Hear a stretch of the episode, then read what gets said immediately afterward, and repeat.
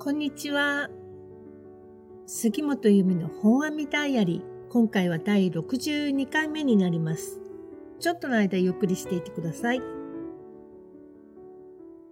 さて本日はオンラインショップを再び開きましたというお知らせをさせていただきます。私はこの夏に編み物好きが高じまして、カゴバッグやコースターなどなどをちょっとこう糸が余ったらオンラインショップで販売したりしておりました。結構ね、好評で全て売り切れとなりまして嬉しい限りでございました。で、しばらくはネタが尽きたのでオンラインショップの方は閉じていたんですけれども、最近ですね、とてもとっても素敵なアーティストの方と知り合いまして、で、その方のお家に遊びに行った時に、段ボールいっぱいにね、すっごい可愛いアイテムがあったんですよ。で、これどうするんですかって言ったら、なんか仕事の合間にね、ちょこちょこ作っていて、別にどうするっていうあてもなく、なんとなく作っちゃったのよね、なんておっしゃってたので、じゃあ私それ売りますからちょっと全部物をよこしてくださいっていうことで、で、今回ね、私が販売させていただくことにしました。で、なぜそんなことになったかというと、まずその方は森田秀子さんという方なんですけれども、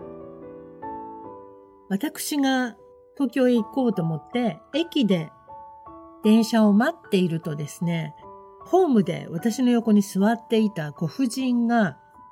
なんかすっごい可愛い刺繍みたいなことをチクチクなさってたんですよ。で、刺繍って言っても、あの、なんかこうね、クロスステッチとか、草木の刺繍とか、そういうのだったら特に珍しくもないというか、ああ、刺繍やってらっしゃるんだなと思って、声かけることもなかったと思うんですけど、その、その方はですね、ものすごくポップなね、テキスタイルっていうんですか？めっちゃくちゃあの、今風、若い女の子が好みそうな、おばあちゃまなのになんてポップな模様を刺繍してるのかしらと思っちゃったのね。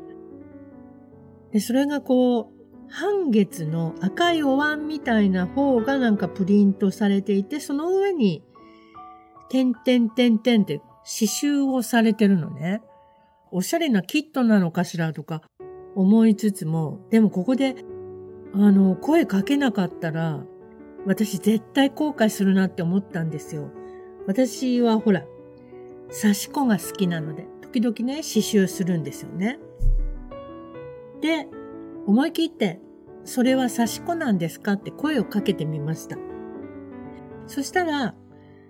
いや、これはね、私、あの、染色の仕事をしていて、これ自分でね、プリントしたのよ。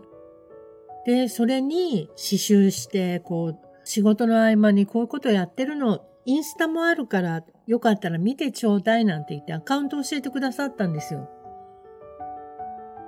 で、すぐにフォローさせていただいて、で、そこでありがとうございましたって別れたんですね。電車の行き先が一緒の方向だったので、見ず知らずの方とこうずっと一緒っていうのも気が引けるので、私もちょっと離れたところから乗って、その方もちょっとね、離れた反対の方向にいらっしゃったのね。で、電車に乗ってすぐにアカウントをチェックして、フォローさせていただいて、メッセージをしました。あら、あんまり可愛い刺繍だったのでびっくりしました。早速フォローしましたってメッセージをしたら、すぐにね、お返事くださったんだったかな。あの、昔はね、こうやって電車のホームなんかで刺繍をしていると、声をかけてくださる方がいっぱいいたけど、最近ではみんな自分のことに忙しいのか、お声をかけていただくなんてことは本当になくって、すごく嬉しかったです。ありがとう。と書いてあって。で、すぐね、私のアカウントもフォローしてくださったのね。で、その後、私のアカウントを見てくださって、あの、文章の誰でも書ける短編小説ワークショップがあるというのを見つけてくださって、私も出てみたいわって参加してくださることになったんですよ。そこからご縁が始まって、で、お食事に誘ってくださったり、こう、お茶しに行ったりとかね、時々、あの、お会いすることになったのね。そしたら、すっごく素敵な方で、美大を出ていらして、で、染色家として活動されていらっしゃったようなんです。50年もね。で、年齢的に多分うちの母と同じぐらいの方なのに、すごく若々しくって、で、感性がね、とにかく同じっていうんですかね。ものすごく通じるところがあって、あの、なんて言うんですかね。女性同士のお友達とかって結構、牽制し合ったりとか、ちょっとこう負けず嫌いなところが出ちゃったりとか、仲良くなればなるほど結構こう、ちょっとこう、マウント取り合っちゃったりすることもあったりするじゃないで、そういうことが一切ないんですね。あの、アーティスト系の人って特に。で、それで私も居心地が良くって、母とも年齢近いし、まあうちの母はもう亡くなってしまったんですけど、まあそんなこともあって、私は母と年齢の近い目上の方とは少しでも仲良くしたいし、喜んでいただけることがあれば、お助けできることがあれば、何でもお力になりたいなって考えてるのね。母がもう他界してしまったので。で、そんなこんなで、あの、今回、森田秀子さんの素敵な大きなガマ口ね、これを、これがね、お家に50個ぐらいあるのよ。全部可愛いんだけど、これもうどうしようもないのよ。もうどうしていいのかわかんないわって言って段ボールにポンポンポンポン入れて保管してらっしゃるので、じゃあ私が、あの、オンラインショップとかやってるんで、売りますよっていうことで、今回オンラインショップで販売することになりました。でも、今日からカートを開けて、お店に並んでおりますので、よかったらどうぞ見てみてください。概要欄にアドレスが貼ってあります、URL が貼ってありますので、そこからご覧になることができます。で今回の商品は、大きめのガマ口なんです。あの、ちっちゃいね、小銭しか入らないようなのではなくって、クレジットカードとか定期とか、それがもう余裕で入るような大きさなのね。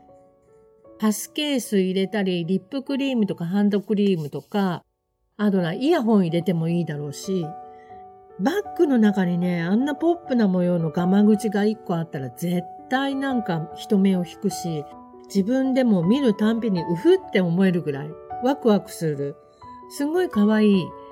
プリントっていうか刺繍なんですけどね、プリントと刺繍のされたガマ口です。で、あの、お値段的にはちょっと高めなのかなとも思ったりするんですけれども、でもね、あの、ただの布じゃないので、彼女の秀子さんの作品は、糸、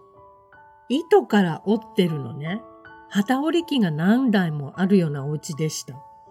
で、その、糸を織るだけではなく、お家で蚕を飼ってるの。で、その蚕に、蚕から糸を作り出すっていうんですか。ちょっとその現場は私まだ見たことがないのでどうやるのかよくわかんないんですけど、この前もお家に行った時に蚕がいましたよ、いっぱい。まあそんなね、筋金入りの染色家の方でいらっしゃるので、でね、この前もマフラーとかストールとか触らせていただいたんですけど、それはね、何とも言えない風合いがありまして、感動しちゃった人の手仕事ってこんな素敵なんだなだからそのガマ口もそういうバイブレーションが必ず伝わってくる。で、しかもポップな柄のね。いやいいなって仕事って。で、今6個発売中なんですけれども、今後もいろいろ出品していく予定です。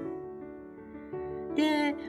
ひでこさんが良ければオーダーメイドなんかも始めたらいいんじゃないのかなと思っていて、マフラーとかすごい素敵なんですよ。えっとね、ひでこさんのお宅では、ヤギも飼ってるの。ヤギさんは乳を絞るとかではなく、裏庭とかの雑草を食べてもらうためためなんですって。私の家からね、そんなに離れてないところなんですけど、すごいなんかもう密林みたいなところに住んでらっしゃってね、面白いですね、この街は本当に。はい、というわけで、えー、本日は森田秀子さんのオンラインショップのご案内でした。あ、秀子さんの、えー、インスタグラムのアカウントやホームページなどもお知らせしておきますので、よろしかったらご覧ください。ご自宅ではね、旗織りとかのお教室もやってらっしゃるようです。ということでえ、11月になってしまいましたが、今年ももうすぐ終わっちゃいそうですね。でも季節的には今が一番いい季節で、もうすぐヒヤシンスの水栽培を始められるかな。今ね、もう冷蔵庫で球根冷やしてるところです。